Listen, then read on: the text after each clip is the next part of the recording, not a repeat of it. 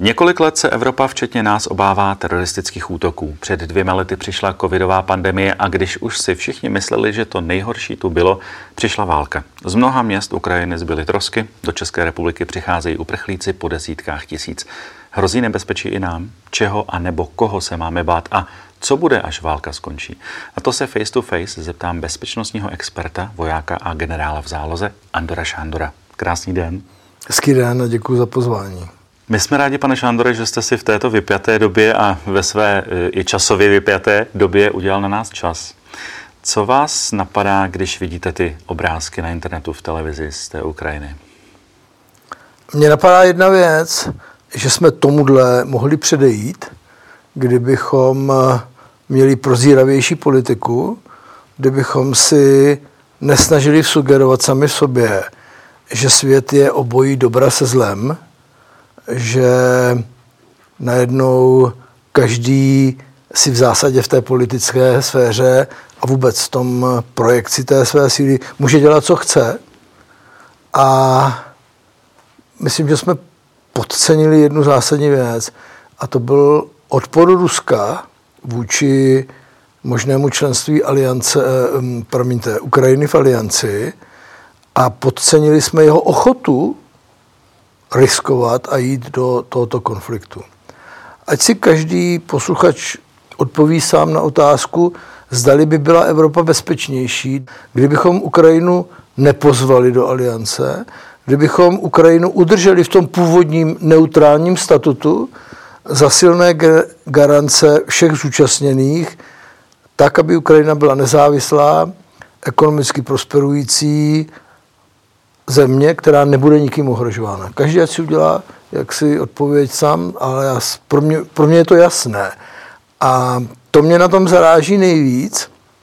A co mě zaráží ještě více, a to možná trošku předbíhám, je to, jestli nakonec skutečně prezident Zelenský přistoupí na ty ruské návrhy, to znamená neutralita, uznání Krymu, jakoby, že je ruský, mm-hmm logicky Rusové už ho nikdy nevrátí. A budou se debatovat otázky těch dvou republik separatistických. Pak se teda ptám, k čemu ta válka vlastně vůbec byla. Hmm. Proč vůbec ten konflikt začal a kdo bude vítěz a kdo bude poražený. A se obávám, že poraženými budeme všichni, protože ten konflikt je podle mého soudu předznamenáním zásadní změny vztahů v Evropě, jak politických, ekonomických a, a obchodních, z, podle mě ještě s nepředvídatelnými důsledky, které to všechno bude mít. Protože ten konflikt nepochybně ujistil Západ, že Rusku se nedá věřit. Hmm. Já sám jsem byl překvapen, že Putin, Lavrov, Šojgu a, a všichni ti Eh, politici povýšili lež za, norma, za normu mm-hmm. při jednání a zároveň Rusko je utvrzeno v tom, že prostě západu věřit také nemůže a vidí to, co se děje, ty sankce, ono to vlastně prohlašuje za ekonomickou válku vůči Rusku. Že všechno nedozírné dopady, které ještě teďka neumíme úplně odhadnout, ale až opadne ta přirozená podpora Ukrajiny, tak e, až začneme, až dostane rovnováhu srdce a mozek, což je vždycky dobré si udržet, tak e, potom asi budeme teprve předjímat a budeme vlastně se dívat na ty, na ty mm, změny, které se obávám, že budou fundamentální a postihnou všechny, kromě Spojených států. Když jste mluvil o Rusku, o Putinovi, eh, máme se bát jeho a eventuálně jeho, když to tak řeknu, nazvu vulgárně nohsledů, co ještě všecko mají v hlavě, nebo lze něco předpokládat, co by se mohlo stát? Protože oni sice tvrdí, že se jako nechystají na další státy, ale tvrdili taky, že nezautočí a jak to dopadlo, že? Já už jsem si, pokud jde o Putina, řekl, nikdy neříkej, co on by neudělal, protože eh, těžko se můžeme eh, civilizovanými civilizovanýma očima středoevropana žít do myšlení uh, Putina, který nepochybně má psychopatické sklony, což většina takových vůdců mývá. To neznamená, že je blázen, ale jako hmm. Nemůže to souviset s věkem, s nějakou třeba nastupující demencí, řekněme? Tak jenom o pár let starší, tak na tohle bych nechtěl odpovídat. Pardon, já, jsem se... Ne... já si dělám Ale jenom přece jenom člověk v jistém věku už může mít... Já nějaký... myslím, že je pod obrovským tlakem. Mm-hmm. Uh, nevím, do jaké míry má ty správné informace. Ale ještě teda k té vaší otázce. Uh, Putin, přestože um, už příliš brzo odepisujeme ruskou armádu, uh, tak myslím, Putin ví, v praxi teďka, že nemá ani na tu Ukrajinu. Hmm. A že jít dál znamená jít do války se Svatenskou aliancí. Jestli ještě do nedávna platilo to, co říkal Macron, a já jsem s tím docela souhlasil, že aliance prožívá mozkovou smrt, myšleno ta politická nadstavba, nikoli ta vojenská, tak eh, došlo k nějaké zách, zázračné léčbě z Kremlu, která tu mm, mozkovou smrt eh, zaplať mámu oddálila. A že pravděpodobnost, že by nebyl naplněn článek 5 v případě nějakého konfliktu, ať směrem na Pobaltí nebo, nebo, nebo na Polsko, je téměř nulová. Takže to si myslím Putin uvědomuje. A takový konflikt by samozřejmě znamenal jaderné zbraně. A to si myslím, že je něco, co si asi nikdo z nás nemůžeme přát. A že jimi hrozí. To jsme viděli. Viděli jsme to 19. února, když vyzkoušeli tu triádu a odstřelili nějaké hypersonické střely, že uvedl jaderné síně do speciálního stavu pohotovost, nikoli nejvyššího, jak se tady milně interpretovalo, tak eh, a že v tom neblahém zlověstném projevu ten čtvrtek ráno, jak si říkal a odkazoval se, byť to nevyslovil na ty, na ty jedené zbraně, to je prostě fakt. A myslím si, že přesto přeze všechno, jak je nutné tu agresi odsoudit, tak je potřeba dát pozor, nezahnat to Rusko do kouta. Hmm. Si nemyslím, že to je úplně... Čili pak by mohla být katastrofa. Pak si mohla být, být katastrofa. A ještě poslední bych, bych chtěl říct, že Putin tím svým vojenským útokem, a může tomu říkat, jak chce, speciální operace, to je úplně jedno, smil jakoukoliv vinu ukrajinské politiky za neřešení problémů s ruskojazyčnou menšinou na východě. Mm-hmm. A to bychom si měli uvědomovat, že ani tady to není konflikt eh, dobra se zlem, ale nic nemůže ospravedlnit hmm. ten útok a zabíjení hm, civilních eh, obyvatel a podobně. To je něco nepředstavitelného. My si nemysleli, že vůbec eh, v první pětině 21. století se dožijeme takovéhle hruzy. Když si vezmu Vladimíra Putina, tak ať už si o něm do téhle doby, než začal ten konflikt, eh, myslel kdokoliv cokoliv, tak to byl přece jenom státník, nějak respektovaný, který nějak mohl završit tu svoji kariéru. A teď bude asi nejspíš navždy už válečným zločincem. Umíte si představit, že s ním ještě někdy někdo bude standardně komunikovat, chtít se vůbec potkat? Se tak vidíme, že se s ním eh, komunikuje, komunikuje s ním Macron, komunikuje s ním Scholz, komunikuje s ním izraelský premiér Bennett, Erdogan si určitě nenechá ujít hodinku slávy, pokud budou schopni zorganizovat setkání Zelenský, Zelenský Putin v Istanbulu nebo, nebo v Antálii, to teď jsem jen tak plácnul. Hmm, sejít je jedna věc a věřit je druhá.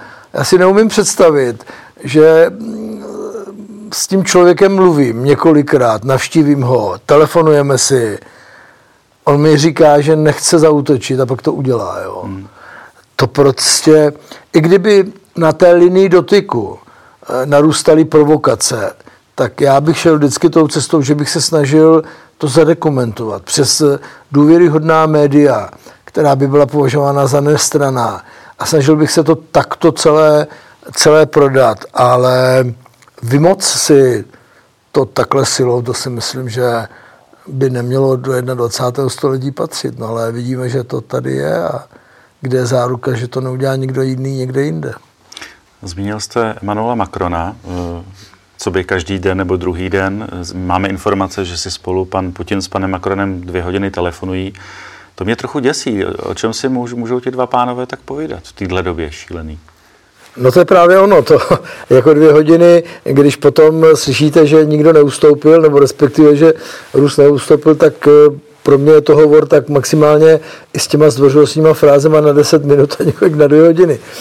O čem si povídají, skutečně nemám tušení, jestli si Macron nechává dávat lekce o historii ukrajinského národa nebo něco podobného, to skutečně netuším.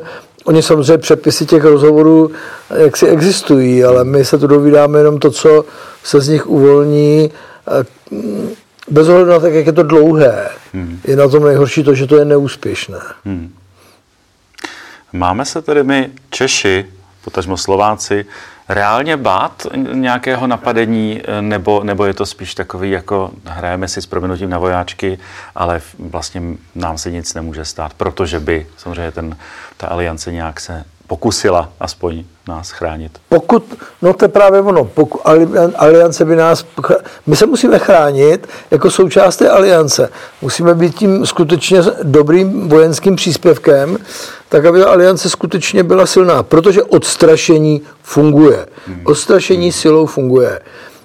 A samozřejmě i tím odhodláním do toho, do toho jít, říct, neříkat, my bychom se nebyli stejně schopni ubránit. No, to je takový defetismus, který ten jakýkoliv protivník rád uslyší, protože ví, že to bude jednodušší. Až budeme jaksi odhodláni a budeme skutečně pevnou součástí eh, aliančních struktur a budeme skutečně obranou aliancí, to znamená, že zapomeneme na bombardování Srbska a takovéhle věci, tak eh, si myslím, že eh, jsme v, ve společenství zemí, které mají šanci eh, jako komukoliv vzdorovat, nejenom, nejenom prezidentu Putinovi a jeho, jeho Rusku, ale musíme být důvěryhodní.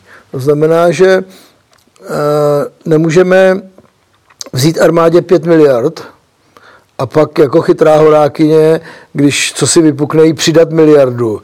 A to nevím, do jaké míry bude pokrývat tu inflační hmm spirálu, která se u nás rozjíždí. A s spožděním, že jo? Protože... Přesně tak. Takže ta miliarda nebude mít žádný vliv na jakékoliv zvýšení bojeschopnosti armády České republiky, kterou politici dlouho, dlouho podceňovali. Hmm. Uh. Asi bychom měli ale i uklidnit tu paniku, protože vím, že už někteří lidé si začali připravovat v Čechách evakuační balíčky. Někteří tak až hystericky hovoří o tom, že když se sem dostane Putin, bude nám děti a ženy odvážet na Sibiř a podobné věci. Já myslím, že jsme trošičku víc hysteričtí, než by bylo zdrávo. Eh, máte pro ty lidi nějaká slova útěchy, uklidnění? Já si myslím, eh, mě telefonuje docela často někdo a ptá se mě na to. Před hodinou jsem do Markýzy měl vstup kam do Jižní Ameriky, Velikonoční ostrovy a podobně. Já myslím, že je třeba zachovat klid. Že já rozumím, že se lidi bojí, jako, hmm. to je jako, jako logické. Myslím si, že by jednou premiér Fiala vystoupil a řekl, že České republice nic nehrozí a od té doby jsem neslyšel. A myslím, že je teďka zvýšená role politiků, aby uklidňovali národ, aby situaci uklidňovali.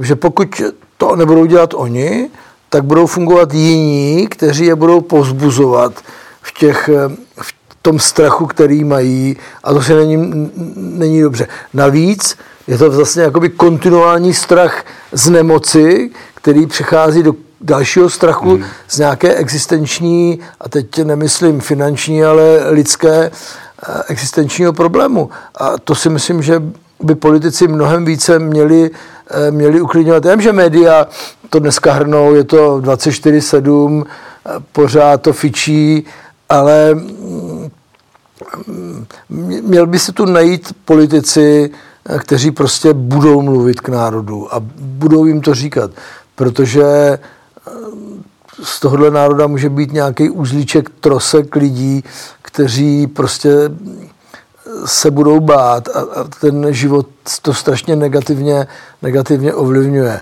Já bych prostě řekl, nebojte se, jako když se jenom trochu díváte na ten konflikt, tak eh, vidíte, že zdaleka není tak hrozivý s tím přesahem, jak se může, může někomu zdát, ale neznamená to, že když nezměníme trochu tu politiku, hmm. že se do toho konfliktu nemůžeme dostat. Protože některé ty požadavky, které Putin znáší, byly legitimní. Měli jsme o tom jednat, že v rámci zachování míru v Evropě a ne říct ne. My, my jim stále říkáme ne, mm-hmm. tak on došel k závěru, že vlastně nemá co ztratit, do toho vyrazil. A myslím, že to bylo selhání diplomatické. Má se jednat do té doby, dokud to jde, stále jednat, aby jsme se té válce vyhli. A já jsem přesvědčen, že jsme se té válce vyhnout mohli. Jsme i my, Češi, eh, co do politiky a politiku se týče větší hrdinové na oko, než, než se ve skutečnosti jeví, že přesně jak jste to řekl. Já mám někdy takový pocit, že v některých věcech potřebujeme být na špičce, že nedomýšlíme ty, ty konsekvence, které to, které to bude mít. Já chápu, že je tady silná reminiscence roku 68. Mm tomu já všechno rozumím. Já jsem ho zažil, bylo mi jedenáct, tak si to pamatuju. A hlavně vím, co potom následovalo. Vlastně v tom jsem prožíval svůj mladiství život. Ale když už teda máme ten veliký strach, tak dělejme něco pro to, abychom se kredibilně připravovali na to, kdyby se to nejhorší mohlo stát. Když řekneme A, učíme jasné B, aby nebyla dichotomie mezi tím, co tvrdíme a mezi tím, co děláme. No co by teď ten náš stát měl udělat, aby se to nestalo? Aby, nebo aby nezavdal jakoukoliv příčinu? Já si myslím, že minimálně nejenom v přípravě armády, jako politici přece by měli, věno, měli vnímat, že zbraně si kupujeme pro sebe, jakoby pro tento stát, a svěřujeme je armádě, aby nás s nimi chránila. chránila. To znamená, aby je měli v dostatečném počtu, aby byli kvalitní, aby ta armáda byla v dostatečném počtu, ale i zároveň připravovali jakoby lidi. Tady nás nečeká jenom válka, nás můžou čekat další nějaké přírodní katastrofy, nikdo nevíme, co se může stát. A přece ten covid to ukázal úplně jasně že ten stát jakoby selhal. Selhal v zajištění základních potřeb, selhal v tom, co by měl lidem říct, aby dělali. To, to, to, to prostě ten, ten stát musí být lépe připraven a lépe fungovat. Konec konců si ho platíme ze svých daní, aby nás chránil nic, nic méně, nic více a to bychom od něj očekávali. Takže bych mm, viděl i takovou, řekněme, ale v dobrým, takovým tím, já nevím, jestli vy jste to zažil za bolševika, hmm. asi ne, ale já jo, tu občanskou výchovu a přípravu, tak aby se to dělalo jakoby, eh, jakoby v tom, že to Každý se můžeme stát obětí dopravní nehody. Každý můžeme mít úraz. Taková prevence. Přesně, abychom se ukázali, že umíme si poskytnout pomoc. Že víme, co máme udělat, když se stane toto. To, to. Víme, že v Praze v metru se může uschovat 400 tisíc lidí. Ale nikdo neví, kdo by kam měl jít, jak jsou ty systémy připravené, jak jsou skutečně funkční a podobně. Já vím, že to stojí spoustu peněz. Zkoušel je třeba teď někdo eh, v poslední dekádě, nebo jak, jak by to vlastně bylo, kdyby? Nemám tušení, ale já když jsem dělal a, bezpečnostní studii vybrané trasy metra C s kolegou Šedivým, tak jsme viděli teda věci, že to radši asi nechám, že to bylo jenom na papíře, že jsme to předali tam, kde jsme to předat měli. Spousta věcí je tu zanedbaných. Mm. Nejsou na to peníze, protože jsme prostě rokem 89 a 90 si mysleli, že přijde jako úplně jiný svět. Celosvětový mír. Přesně tak. Ale já si myslím, že to se vůbec nezměnilo. My jsme přestali být opatrní. My jsme přestali vnímat, že vlastně žijeme v nějakém světě, který je všechno ne ideální, který je všechno ne, ne fajn. Já nechci nikoho strašit, ale součástí fajn, spokojného života musí být i připravenost na dobu, kdy přestane být fajn. Z nějakého důvodu. A těch důvodů může být mnoho. Nemusí to být vůbec Putin se svými raketami, může to být blackout, může to být nějaká, nějaký klimatický jev a, a podobně.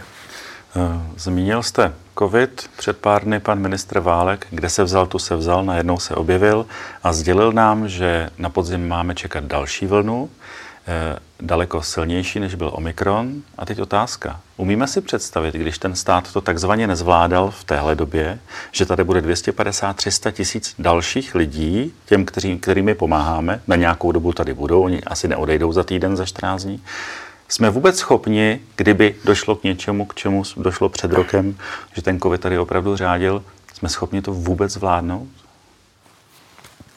Já jsem byl skeptický o schopnostech, o schopnostech států, byl jsem skeptický vůbec o tom, jak se to uchopilo celé. Tady prostě velmi symptomatické pro Českou republiku je, že je jenom jedna pravda, hmm kdokoliv má nějaký jiný názor, tak je ostrakizován. Veřejnoprávní média, ta vůbec, si přisvojila prostě pocit, že oni jsou ti jediní, kdo budou vysvětlovat a říkat, jak se máme chovat.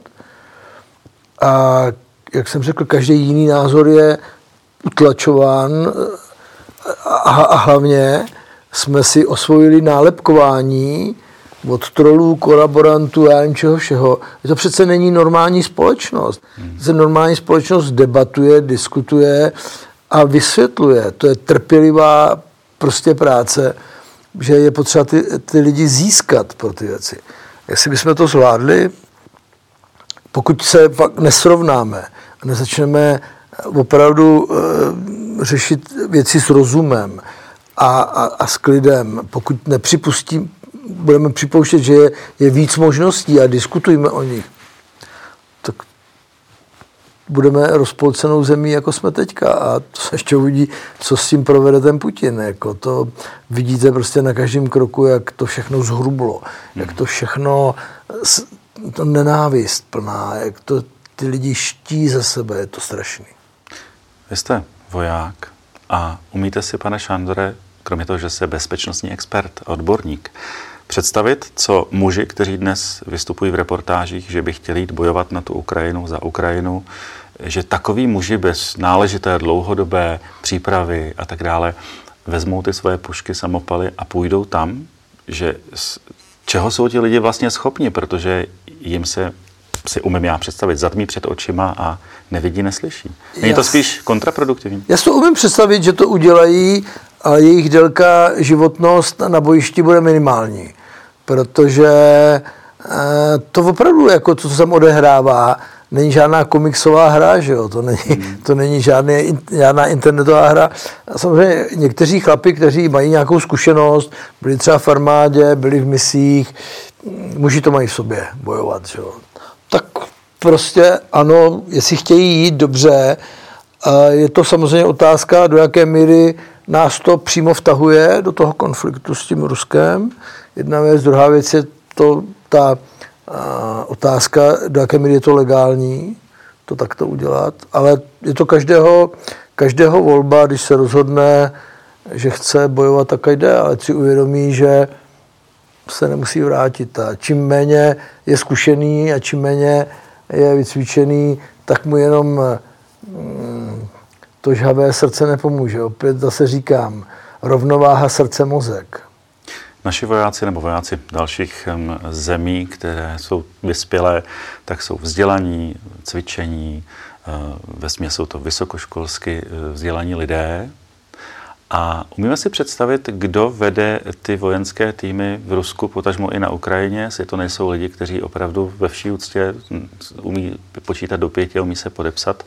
Čím si říct, jak moc oni uh, jsou schopni i zvažovat, kam ano, kam ne, co ano, co už je moc. Jestli tohle to není daleko větší nebezpečí.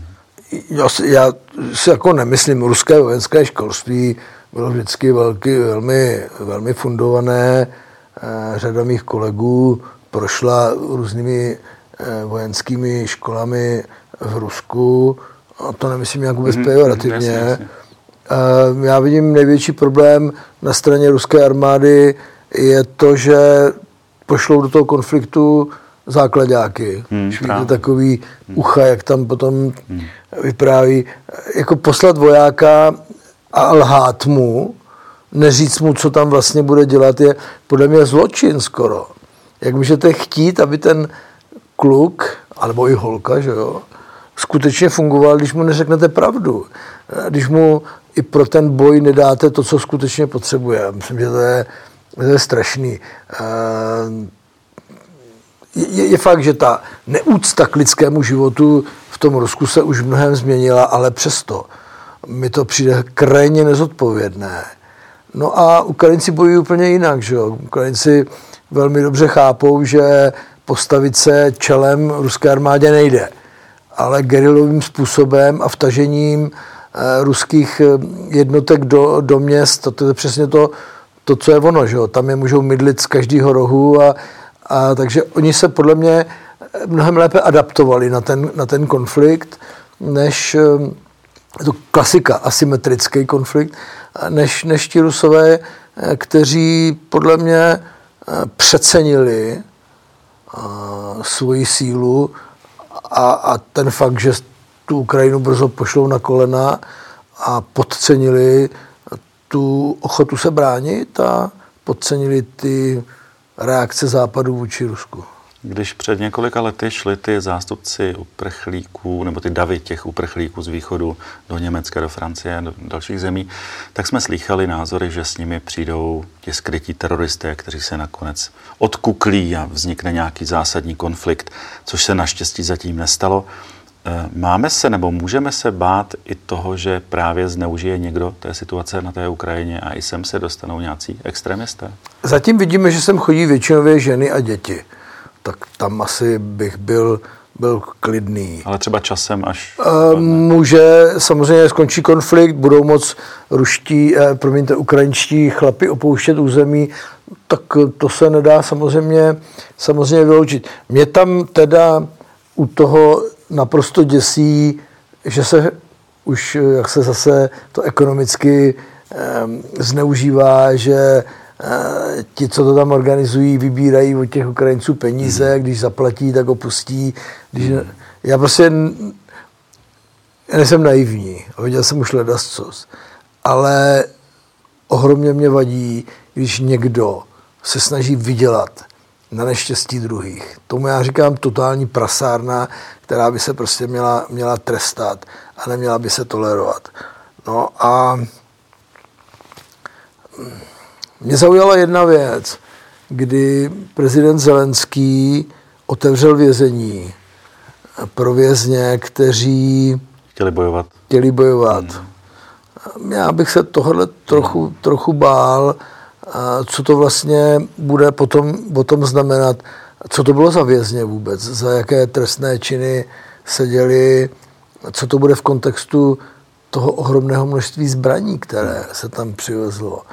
Já si nedělám iluzi, že to tam někdo zapisuje, a i kdyby to tam někdo zapisoval. Že tak to není má. asi šance to zrovna evidovat. Přesně tak, no.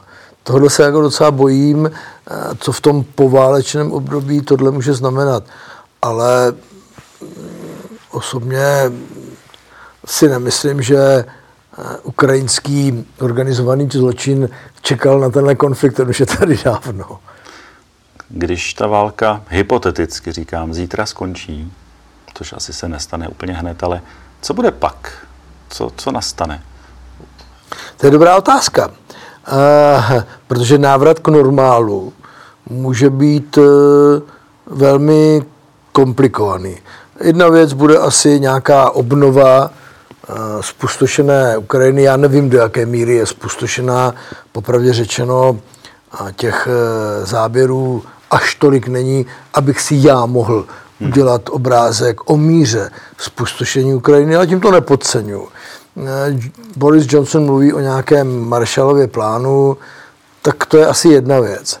Druhá věc je ovšem, jak se znovu nastaví nebo přenastaví všechny ty vazby, které se přetrhaly, obchodní, biznisový, to teda a, a jak vlastně ty strany toho konfliktu buď si budou věřit, nebo si nebudou hmm. věřit, kam se budou dívat, jaká jiná spojenectví se budou vytvářet. Tady si myslím, že západní svět asi zůstane organizován stejně, ale otázka je Ruska, kam ty příklony budou. Zajímavá je hrozně pozice Turecka. Mm-hmm. Že vlastně... Hrozí nám odsaď třeba i nějaké nebezpečí z Turecka, myslím tím vojenské? Nebo ne, ne, ne, ne, ne, to si nemyslím. Mm-hmm. Turecko především v tomhle konfliktu kromě jiného bych chtělo zpátky ty Rusy na tu tureckou riviéru, pač jich tam jezdí strašně moc, je to veliký příjem a po těch dvou hubených letech s koronavirem, hmm.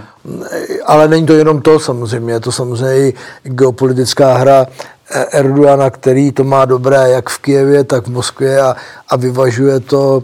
Dneska už to není tak, že Turecko bude jednou provždy s Amerikou, nebo jednou provždy s Ruskem. A to je u řady zemí ty země budou spolu spolupracovat tam, kde se jim to hodí, to znamená, Rusko dalo Turecku volnou ruku, aby si vyřešili to svoje největší trauma, to jsou kurdové, budou proti sobě v Libii, kdy Rus po, po, podporuje maršála Haftára a Turecko je na jiné straně. To tak bude. No, už ten svět je jiný. Není takový, jak byl před rokem 89, že západní svět stál srovnán za Spojenými státy a ten východní stál srovnán za Sovětským svazem. Tak už to nebude. Bude to prostě jinak. A, a, a po té válce tyhle ty vazby se budou znova eh, jak si přehodnocovat a budou Nastavovat. se znova přenastavovat. Takže z jednoho pohledu to bude zajímavý svět pro nás, co se tím zabýváme. Na druhou stranu já jsem opravdu velmi skeptický, co to přinese v té oblasti té ekonomiky, toho všeho. Ono říkat, kdo to peníze zapíná, podporuje Putina jako dobrý vtip, jako jo. Ale, ale co potom? Jako my jsme jedna z nejvíce závislých zemí na těchto zdrojích z Ruska. A není to tak jako kouzelným proutkem, že přenastavíte, nehledě na to, že ještě do konfliktu metr krychlový plynu ruský stál 8 korun a americký 25. Jo. Hmm. A ten bájný katarský je sice fajn, oni ho mají zásobu na 150 let dopředu, ale řekli, my budeme ctít už to, co jsme máme nasmlouváno. A zase z toho Kataru to se musíte dovíst tou lodí. A takže ten svět podle mě bude hodně rozkolísaný a neumím odhadnout, jak dlouho to bude trvat, než se to nějakým způsobem ustaví do nějaké předvídatelnosti. A obávám se, že taková věc, která nás třeba zatěžuje, že čekáte rok na auto, že bude ještě legrace. Víc než nějakého útoku eh, nemáme se teď bát a to bude samozřejmě pokračovat nějaký fake news, nějakých různých dezinformací, takových těch zaručených zpráv, které ale už na první dobrou pro trochu vzdělaného člověka jsou naprostá blbost. Ne, neohrožuje tohle často nás víc? Víte, já jsem byl vychován v rodině, kde mi maminka říkala, takhle to je, ale nesmíš to říkat, musíš říkat takhle. A já jsem strašně citlivý na to, aby někdo si přisvojoval pouvoir říkat, co je pravda.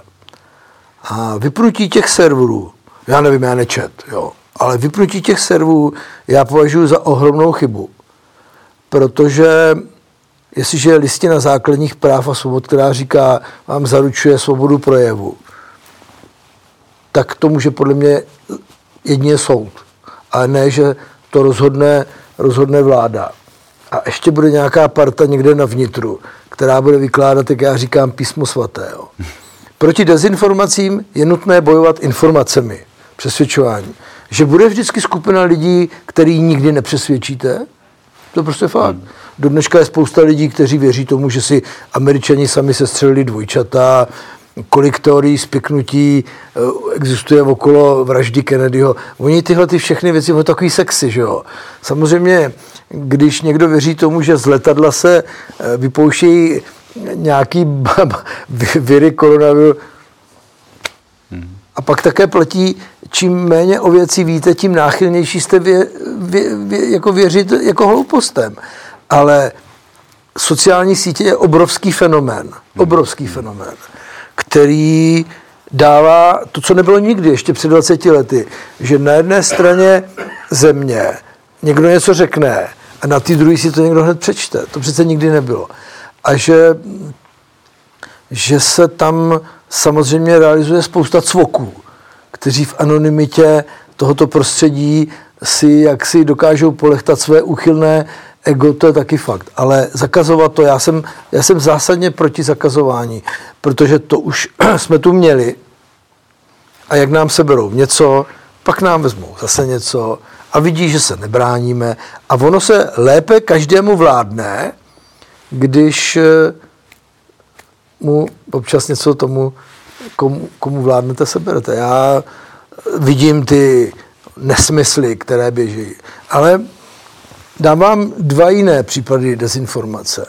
Je leden 2021, minister Blatný sděluje národu, že kdo má dva džeby, tak nemůže onemocnět, ani nemůže nikoho nakazit. A už v té době se vědělo, že to není pravda. Hmm. Co to je teda? Říjen 2021 minister Adam říká, kdo má dva džeby a prodělal to, pro něj pandemie končí. Taky to nebyla pravda. A jsou to vesměs odborníci. A jsou to, hmm. a nebo jim radí odborníci, a je to hlavně, jsou to představitelé státu. Hmm. Takže mm, já myslím, že tohle nevyřešíme žádnou, žádným administrativním rozhodnutím. To, to ne. Ale že to zaneřádilo mozek spoustě lidem, to je pravda. A dokonce některým se divíte, že jsou tomu vůbec schopni uvěřit. No, my si, pane Šandore, budeme přát lepší svět, možná trochu naivně, ale doufejme v to. Tak je dobře doufat, je to vždycky hezký, ono to člověka tlačí dál. Že kdyby viděl jenom to špatný, tak se zastaví a skončí. My děkujeme, že jste přišel, moc si toho vážíme a někdy e, na jiné, lepší, veselější třeba téma u nás. No, můžeme kvůli muzice třeba. Říká náš dnešní host Andor Šándor.